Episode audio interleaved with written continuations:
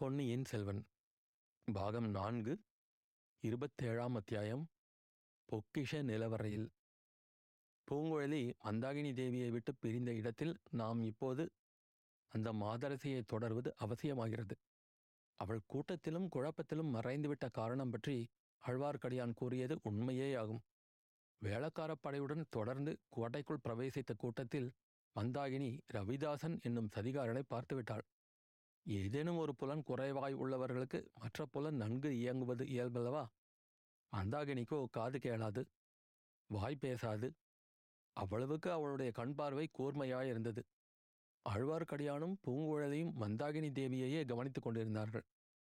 ஆகையால் அவர்கள் கண்ணிற்கு படாத ரவிதாசன் மந்தாகினியின் பார்வைக்கு இலக்கானான்.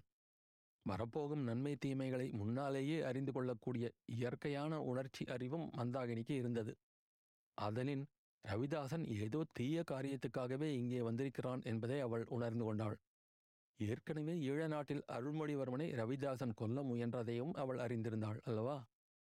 அதலின் கூட்டத்தோடு கூட்டமாக தஞ்சையின் வீதிகளில் சென்றபோது அவள் பார்வை ரவிதாசனை விட்டு அகலவில்லை. குழப்பத்தின் உச்சமான நிலையில் சின்ன பழுவேட்டரையர் குதிரை மேலேறி வந்த சமயத்தில் ஜனக்கூட்டம் சடசடவென்று கலைந்ததல்லவா? அச்சமயம் ரவிதாசனும் இன்னொரு மனிதனும் ஒரு சந்து வழியில் அவசரமாக புகுந்து செல்வதை மந்தாகினி பார்த்தாள். உடனே அந்த திசையை குறிவைத்து அவளும் வேகமாக சென்று அதே சந்து வழியில் பிரவேசித்தாள். நிகழ்ந்த ஒரு நிமிட நேரத்தில் ஜனக்கூட்டத்தினால் மோதி தள்ளப்பட்ட திருமலையும் பூங்குழலியும் மந்தாகினியை கவனிக்க முடியவில்லை. பிறகு பார்த்தால் அவளை காணவில்லை. மந்தாகினி சந்து வழியில் புகுந்து பிறகு இரண்டொரு தடவை திரும்பி பார்த்தாள். பூங்குழலையும் திருமலையும் வருகிறார்களோ என்று. அவர்களை காணவில்லை. ஆனாலும் ரவிதாசனை தொடர்வதே முக்கியமான காரியம் என்று எண்ணி சென்றாள். இந்த வரலாற்றின் ஆரம்பத்தில் வந்தியத்தேவன் காலாந்தக கண்டரின் ஆட்களிடமிருந்து தப்பிச் சென்ற வழியிலேயே ரவிதாசனும் அவனுடைய தோழனும் சென்றார்கள். ரவிதாசனுடைய தோழனையும் முன்னம் நாம் சந்தித்திருக்கிறோம். திருப்புறம்பயம் பள்ளிப்படையிலே நள்ளிரவு சதி கூட்டத்திலே நாம் பார்த்த சோமன் சாம்பவன் என்பவன் தானவன். அவ்விருவரும் அதிவேகமாக சந்து பொந்துகளில் புகுந்து சென்றார்கள். ஆங்காங்கு விழுந்து கிடந்த மரங்களை பொருட்படுத்தாமல் தாண்டி குதித்து சென்றார்கள். மழை தண்ணீர் தேங்கியதால் ஏற்பட்டிருந்த சேற்றுக் குட்டைகளையும் கவனியாமல் சென்றார்கள். இன்னமும் லேசாக காற்று அடித்து கொண்டிருந்தபடியால் மரக்கிளைகள் அசைந்து கொண்டிருந்தன. கிளைகளிலிருந்து அவ்வப்போது தண்ணீர் துளிகள் சலசலவென்று விழுந்தன.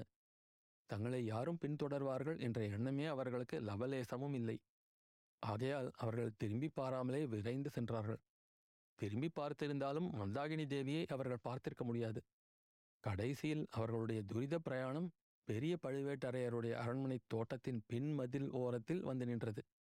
புயலினால் வேருடன் பறிக்கப்பட்ட மரம் ஒன்று அந்த மதில் மேலே விழுந்து முறிந்து கிடந்தது. ரவிதாசனும் சோமன் சாம்பவனும் அந்த மரத்தின் மீது எளிதில் ஏறி மதிலை கடந்து அப்பால் தோட்டத்தில் குதித்தார்கள். அவர்கள் குதிப்பதை பார்த்த மந்தாகினி தேவியும் சிறிது நேரத்துக்கெல்லாம் அதே மரத்தின் மீது ஏறி அப்பால் இருந்த தோட்டத்தில் இறங்கினாள். ரவிதாசன் சோம்பன் சாம்பவனை சற்று தூரத்திலேயே நிறுத்திவிட்டு பெரிய பழுவேட்டரையரின் அரண்மனையை அணுகினான். பெரிய பழுவேட்டரையரும் பழுவூர் இளையராணியும் இல்லாதபடியால் அரண்மனை சூன்யமாக காணப்பட்டது. எனினும் பெண்களின் பேச்சுக்குரல் மட்டும் கேட்டது. ஒரு முறை 2 தாதி பெண்கள் அந்த மாளிகையின் பின்முகப்புக்கு வந்தார்கள். தோட்டத்து மரங்கள் பல முறிந்து விழுந்து கிடந்ததை பார்த்தார்கள்.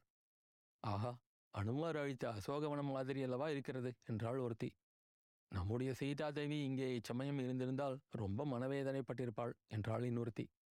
சற்று நேரம் இவ்விதம் பேசிக்கொண்டிருந்துவிட்டு அவர்கள் திரும்ப உள்ளே செல்லும் சமயத்தில் ரவிதாசன் வாயை குவித்து கொண்டு ஆந்தை குரல் போன்ற ஒலி உண்டாக்கினான். தாதி பெண்கள் இருவரும் திரும்பி பார்த்தார்கள். ரவிதாசன் நன்றாக மறைந்து கொண்டிருந்தான். தாதிகளில் ஒருத்தி, பாரடி, பட்டப்பகலில் கோட்டான் கத்துகிறது. நேற்று அடித்த புயலில் ஆந்தைக்கும் புத்தி சிதறிவிட்டது என்றாள். இன்னொருத்தி ஒன்றும் சொல்லவில்லை.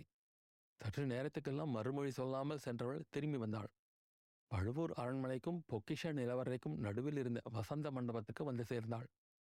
இந்த மண்டபத்திலேதான் வந்தியத்தேவன் பழுவூர் ராணியை சந்தித்தான் என்பது வாசகர்களுக்கு நினைவிருக்கலாம். அந்த தோழி பெண் தோட்டத்தை உற்று பார்த்தாள். மறுபடியும் ஆந்தையின் குரல் கேட்டது. குரல் வந்த இடத்தை நோக்கி அந்த பெண் நடந்து வந்தாள். மரத்தின் மறைவிலிருந்து ரவிதாசனும் உன்னால் வந்தான். காந்த சக்தி கொண்ட கண்களால் அவளை விழித்து பார்த்தான். மந்திரவாதி, வந்துவிட்டாயா? இளையராணி கூட இங்கே இல்லையே, எதற்காக வந்தாய் என்று கேட்டான். பெண்ணே, இளையராணி அனுப்பித்தான் வந்திருக்கிறேன் என்றான் ரவிதாசன். போன இடத்திலும் ராணியை நீ விடவில்லையா? இங்கே எதற்காக வந்தாய்? யாருக்காவது தெரிந்தால் என்ன மொழியவிடும்? அப்படி சொல்லாதே. சின்ன பழுவேட்டரையர் எங்கள் பேரில் சந்தேகம் கொண்டிருக்கிறார். என்னை அழைத்து ஒரு நாள் கடுமையாக எச்சரித்தார். மறுபடியும் மந்திரவாதி வந்தால் தம்மிடம் வந்து சொல்ல வேண்டும் என்று கட்டளையிட்டிருக்கிறார். அவன் கெட்டான் போ. அவர்களுடைய காலமெல்லாம் நெருங்கிவிட்டது. நீ ஒன்றும் கவலைப்படாதே. நிலவரையின் சாவி வேண்டும், சீக்கிரம் கொண்டு வந்து கொடு என்றான் ரவிதாசன். ஐயையோ, நான் மாட்டேன். இதோ பார், உன் எஜமானியின் மோதிரம் என்று ரவிதாசன் இளையராணியின் முத்திரை மோதிரத்தை காட்டினான். இதை நீ எங்கே திருடினாயோ என்னவோ, யார் கண்டது? அடிப்பாவி, என்னையா திருடன் என்கிறாய்? இளையராணியே என்னை கண்டு நடுங்குவதை பார்த்துவிட்டுமா இப்படி சொல்கிறாய்? பார், இன்றிரவே 9 பிசாசுகள் வந்து உன்னை உயிரோடு மயானத்துக்கு தூக்கிச் சென்று... வேண்டாம் வேண்டாம், உன் பிசாசுகள் எல்லாம் உன்னிடமே இருக்கட்டும். எனக்கென்ன வந்தது? இளையராணியின் மோதிரத்தை காட்டியதால் நீ கேட்டதை கொண்டு வந்து கொடுத்து விடுகிறேன். ஆனால் அவசரப்படாதே. தோட்டம் அழிந்து கிடப்பதை பார்க்க அடிக்கடி பெண்கள் இங்கே வருகிறார்கள். எல்லாரும் சாப்பிடும் சமயத்தில் நான் உன்னிடம் சாவியை கொண்டு வந்து கொடுக்கிறேன். அதுவரை பொறுத்திரு. ஆகட்டும், எனக்கும் கொஞ்சம் சாப்பாடு கொண்டு வா. சாப்பிட்டு 2 நாள் ஆகிறது, நிறைய கொண்டு வா என்றான் ரவிதாசன். தாதிப்பெண் போன பிறகு ரவிதாசனும் சோமன் சாம்பவனும் விழுந்து கிடந்த மரம் ஒன்றின் மேல் உட்கார்ந்து பேசி கொண்டிருந்தார்கள். அவர்கள் அறியாத வண்ணம் மந்தாகினியும் சற்று தூரத்தில் மறைவான இடத்தில் உட்கார்ந்து கொண்டாள். ரவிதாசனும் தாதிப்பெண்ணும் பேசியது ஒன்றும் அவளுக்கு புரியாவிட்டாலும் ஏதோ நடக்கப் போகிறது என்று ஊகித்து கொண்டாள். வெகு நேரம் கழித்து அத்தாதிப்பெண் திரும்பி வந்தாள். ரவிதாசன் எழுந்து முன்னால் போனான். அவள் கொண்டு வந்திருந்த சோற்று மூட்டையையும் சாவிக்குத்தையும் வாங்கி கொண்டான். பிறகு வசந்த மண்டபத்தை அடைந்து அங்கிருந்த பொக்கிஷ நிலவறைக்கு சென்று நடைபாதையில் இருவரும் சென்றார்கள். ஒரு சாவி, 2 சாவி, 3ஆவது சாவியையும் போட்டு திருப்பிய பிறகு போட்டு திறந்தது. நிலவறையின் உள்ளே ஒரே கும்மிருட்டாக இருந்தது. ரவிதாசன் தாதிப்பெண்ணை பார்த்து, அடடா, ஒன்று மறந்துவிட்டேனே. இந்த இருட்டறையில் விளக்கு இல்லாமல் எப்படி போவது? ஒரு விளக்காவது தீவர்த்தியாவது கொண்டு வா என்றான். பட்டப்பகலில் தீவர்த்தியும் விளக்கும் எப்படி கொண்டு வருவேன்? யாராவது பார்த்து சந்தேகப்பட்டால்? அது எனக்கு தெரியாது. உனக்கு அவ்வளவு சாமர்த்தியம் இல்லை என்றா சொல்கிறாய்? நான் நம்ப மாட்டேன். தீவர்த்தியாவது தீபமாவது கொண்டு வா. இல்லாவிடில் ராத்திரி 12 மணிக்கு கொள்ளிவாய் பிசாசுகளை அனுப்பி... ஐயையோ, சும்மா இரு, எப்படியாவது கொண்டு வந்து தொலைக்கிறேன் என்று கூறினாள் அந்த தாதிப்பெண். அதற்குள் நானும் சாப்பிட்டு முடிக்கிறேன் என்றான் ரவிதாசன். தோழி பெண் அரண்மனையை நோக்கி சென்ற பிறகு ரவிதாசனும் சோற்று மூட்டையுடன் தோட்டத்துக்குள் பிரவேசித்தான். சோமன் சாம்பவனிடம் வந்தான். அவனிடம் சோற்று மூட்டையை கொடுத்து, ஒருவேளை 2-3 நாள் நிலவரையிலேயே இனி இருக்கும்படி நேரலாம். சரியான சந்தர்ப்பம் கிடைக்க வேண்டுமல்லவா? ஆகையால் இந்த சோற்று மூட்டையை வைத்துக்கொள். வேலை எடுத்துக்கொண்டு என்னோடு சத்தமிடாமல் வா. அந்த பெண் தீவர்த்தி கொண்டு வர போயிருக்கிறாள். அதற்குள் நீ நிலவரைக்குள் புகுந்து விட வேண்டும் என்று சொன்னான்.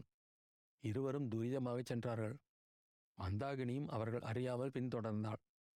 அத்தியாயம் முடிவு.